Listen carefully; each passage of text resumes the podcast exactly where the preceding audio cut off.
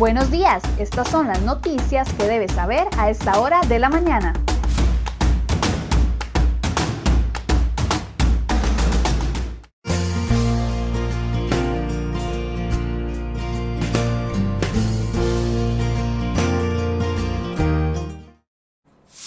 Miércoles 25 de noviembre, muy buenos días, muchas gracias por acompañarnos en una edición más de CR Hoy Noticias. Iniciamos esta edición con información de última hora porque hace pocos minutos acaba de confirmar la muerte de Mario Barrenechea Coto, quien fue exgerente del Banco de Costa Rica, según información confirmada por el registro civil, donde su muerte ya está registrada. Según le dijo su hermano a la periodista Glenda Umaña, él estuvo internado en las últimas horas en el Hospital San Juan de Dios, donde falleció al parecer por complicaciones respiratorias. Se descarta que haya muerto de COVID-19. Esta es la información que se maneja hasta el momento. Les repito, se acaba de confirmar la muerte del exgerente del Banco de Costa Rica, Mario Barrenechea.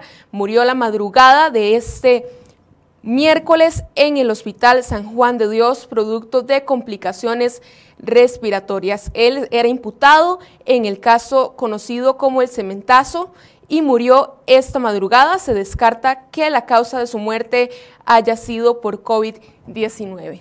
Toda la ampliación sobre esta información usted la puede encontrar en crhoy.com y por el momento vamos con las informaciones que hemos preparado para el día de hoy.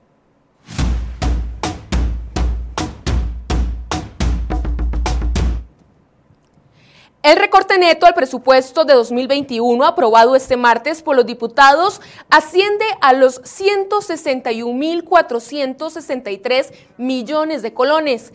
Este incluye a todos los ministerios, Poder Judicial, Tribunal Supremo de Elecciones, Asamblea Legislativa, Contraloría General y la Defensoría de los Habitantes. Las disminuciones están incluidas en la megamoción de disminuciones acordada por 48 legisladores, en su mayoría de la oposición. El monto de la disminución fue el producto de un recorte de más de 154 mil millones impulsado por la oposición y 6.900 millones de colones que se ahorrarán con la eliminación de 2.000 plazas en el sector público. La disminución planteada inicialmente por la oposición era de 192 mil millones, pero a ese monto se le debe rebajar 28 mil millones que los diputados devolvieron al Banco Hipotecario de Vivienda Bambi de un total de 48 mil millones que el gobierno había recortado originalmente. Además, este martes los diputados también aprobaron un traslado de 8.500 millones de colones del presupuesto del año entrante a las juntas de educación destinados para el pago de las cocineras de los comedores escolares.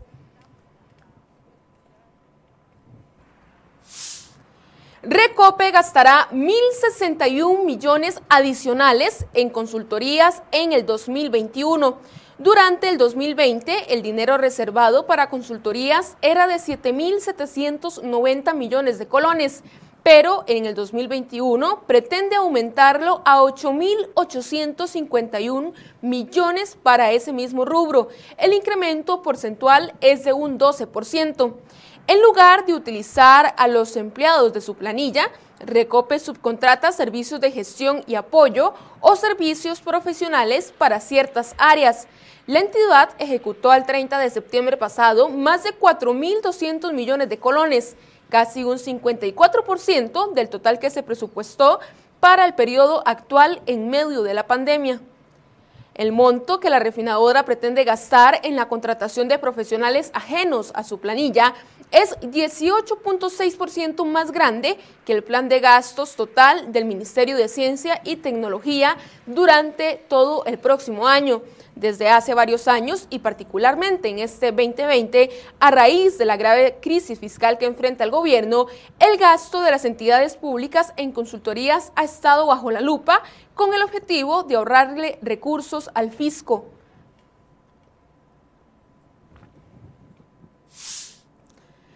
El mercado laboral continuará apegado durante este fin de año con pocas intenciones de parte de los empleadores de cambiar las flojas expectativas de contratación que mostraron durante buena parte del 2020. Así lo indica la última encuesta de expectativas de empleo realizada por la firma Manpower. Para el cuarto trimestre del 2020, solo un 6% de las 381 empresas consultadas planea un incremento en sus planillas. Además, un 22% de las empresas tiene previsto disminuir la nómina y un 70% no tiene previsto realizar ningún cambio. La tendencia neta del empleo, entonces, será de un menos 16%. Por malo que se vea el panorama para el empleo en este cierre del año, las intenciones de contratación mejoraron cuatro puntos porcentuales en comparación con el tercer trimestre del año pasado.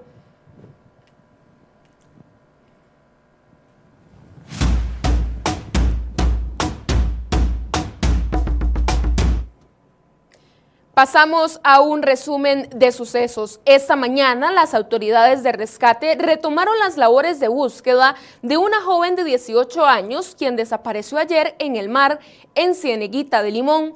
Al parecer, el ahora desaparecido entró a la playa en compañía de varias personas, pero no volvió a salir. Sin embargo, serán las autoridades judiciales quienes esclarezcan lo sucedido en la cena. La identidad del joven no ha trascendido. En otras informaciones, el jueves anterior se registró un nuevo caso de tocamiento en plena calle contra una mujer identificada como Meli mientras se encontraba en la Lima de Cartago. La joven de 20 años relató su historia a través de su perfil en Facebook con el fin de que ninguna otra mujer sufra lo que ella sufrió. La vecina de la zona pateó y trató de defenderse, pero el hombre la tiró a un charral. Las autoridades piden colaboración para identificar al hombre que aparece en el video en este momento. Además, el OIJ confirmó este martes que los restos hallados en una represa en Brasil de Mora pertenecen al mensajero Jeffrey Vargas, desaparecido desde hace un mes. De acuerdo con la Policía Judicial, las pruebas hechas a piezas dentales corresponden al hombre desaparecido. Las muestras fueron hechas a partir de pruebas de ADN de la madre de Vargas durante la tarde del pasado sábado. Este martes, el Tribunal de Apelación de Sentencia de Cartago redujo a seis meses la prisión preventiva al principal sospechoso de haber asesinado a Alison Bonilla. El pasado 14 de noviembre, el Juzgado Penal de Cartago había ampliado hasta un año plazo la prisión preventiva contra el hombre de apellido Sánchez. Oficiales de la Policía Penitenciaria decomisaron el primer dispositivo satelital dentro de una celda de la reforma. Dicha herramienta habría sido introducida por los privados de libertad con ayuda de algún funcionario administrativo en vista de que aún las visitas en ese complejo penitenciario no están permitidas. El artefacto se ubicó durante una requisa que se realizó el pasado domingo en horas de la mañana en uno de los pabellones cercanos al ámbito de, de la reforma. Las autoridades del Ministerio de Justicia ya elaboraron el informe respecto al tema y trasladaron el teléfono al organismo de investigación judicial para la inspección del caso.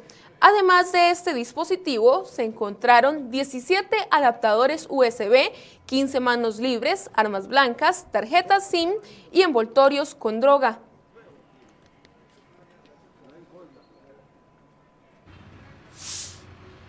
En materia de transportes, el MOB dispone de 589 funcionarios distribuidos en 11 direcciones regionales, pese a que las plantas para producir asfalto están paralizadas y ya no se realizan tareas para intervenir caminos cantonales. Esto tras un ajuste legal que trasladó esa potestad exclusivamente a los municipios. De esa cantidad de colaboradores, aproximadamente 429 se dedican a bacheos y limpieza mecanizada en rutas nacionales. Por eso le piden al MOB ajustar su planilla. Ya hay una fecha oficial. El MOB confirmó que las obras de construcción de los pasos a nivel en Taras y la Lima de Cartago iniciarán el próximo 2 de diciembre. Así se indicó este martes mediante un comunicado de prensa en el que detallan que la construcción de los proyectos se extenderá entre dos años y cuatro meses. Si esto ocurre, las obras estarían listas a inicio de 2023. Y muchos se preguntan, ¿qué pasó con el proyecto para construir el viaducto sobre la rotonda de la bandera en Montes de Oca? Hace casi un año que el MOB completó la toma de posición del inmueble donde históricamente se ubicó el restaurante Fridays, pero las labores constructivas aún no comienzan. En agosto pasado, representantes del Poder Ejecutivo y del BCE firmaron el contrato con la empresa española Puentes y Calzadas para el desarrollo del proyecto.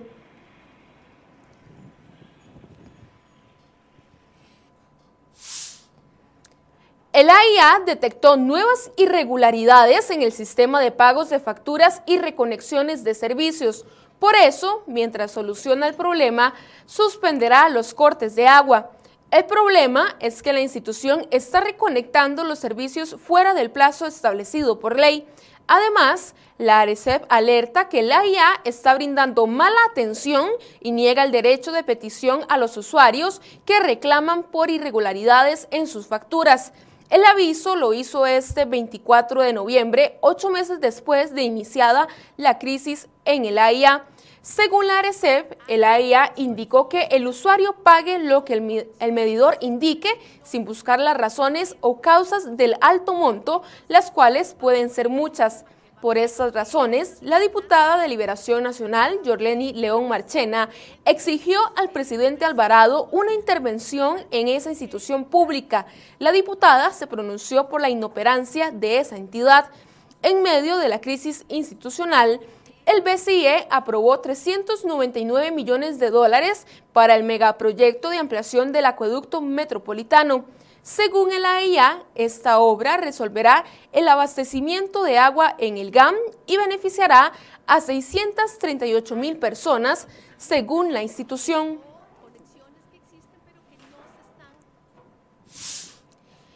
Y en temas de salud, la Asamblea Legislativa investigará el pago por adelantado de 1.3 millones de dólares que hizo la Caja Costarricense de Seguro Social a la empresa MR Comunicaciones Políticas. Por esto, la cuestionada compra de respiradores filtrantes de partículas KN95. Así lo confirmaron cinco diputados de la Comisión de Control de Ingreso y Gasto Público, que abrió un expediente contra esa entidad por la compra de 12 millones de mascarillas. Siempre en temas de salud, adultos mayores, personas de alto riesgo y funcionarios de salud son los primeros tres grupos que tendrán prioridad una vez que la vacuna del COVID-19 esté en el país.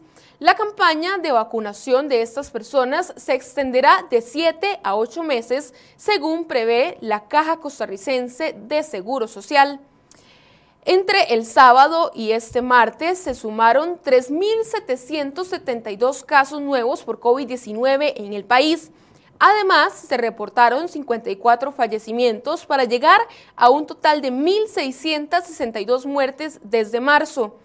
Hay 501 personas hospitalizadas y de ellas 208 están en cuidados intensivos. La cifra de recuperados es de 81.973 personas.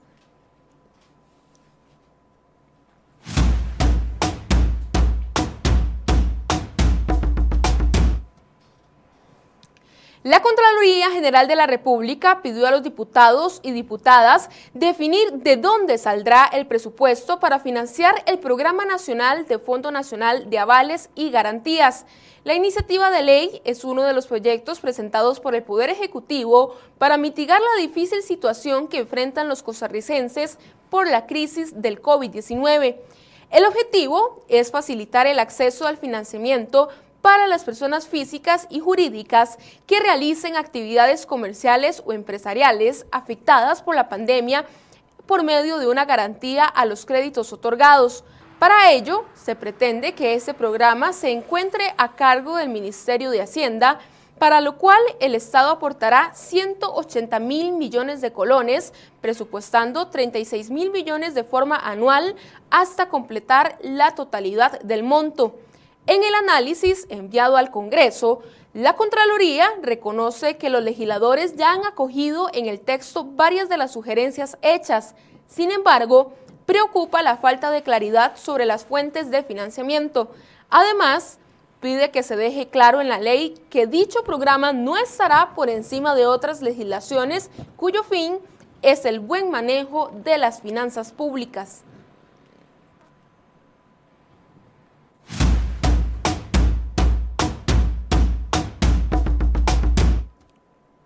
Pasamos a informaciones internacionales. Las aerolíneas vivirán su cierre de año más dramático según las últimas proyecciones.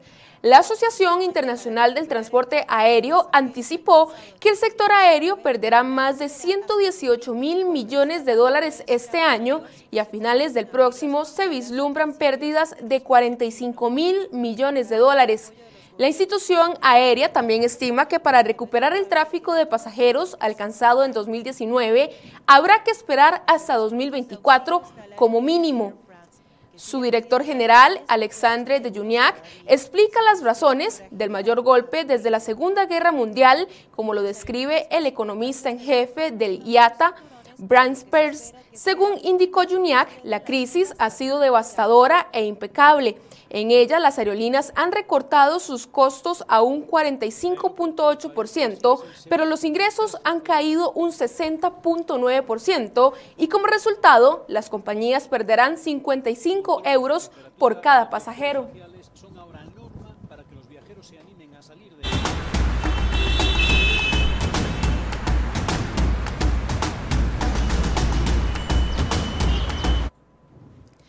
7 y 38 de la mañana realizamos en este momento un reporte del tránsito. Iniciamos en el sector de Tarras, la vista hacia Ochomogo, donde vemos las condiciones del tránsito bastante favorables esta mañana. Y continuamos en el sector de Belén, esto es cerca de la Panasonic, donde aquí sí vemos el tránsito un poco más complicado para todos los conductores que están intentando ingresar a la capital. Y ahora nos vamos hasta la rotonda de la Y, donde aquí vemos un tráfico bastante favorable y mientras seguimos viendo algunas de las cámaras viales, le recuerdo a todos los conductores que para circular en diciembre deberán renovar la carta que evita las multas por la restricción. A partir del próximo martes, primero de diciembre, para salir a la calle con restricción vehicular sanitaria por la pandemia del COVID-19, se deberá contar con una nueva carta de excepción. El documento vigente entre el 1 de octubre al 30 de noviembre perderá todo valor y tendrá que ser relevado por un texto actualizado. La nueva carta que servirá como excepción para fines laborales, tendrá validez durante los próximos dos meses, contando desde el primero de diciembre, es decir, hasta el próximo 31 de enero del 2021. Recuerde que usted puede presentar esta carta de manera tanto física como virtual.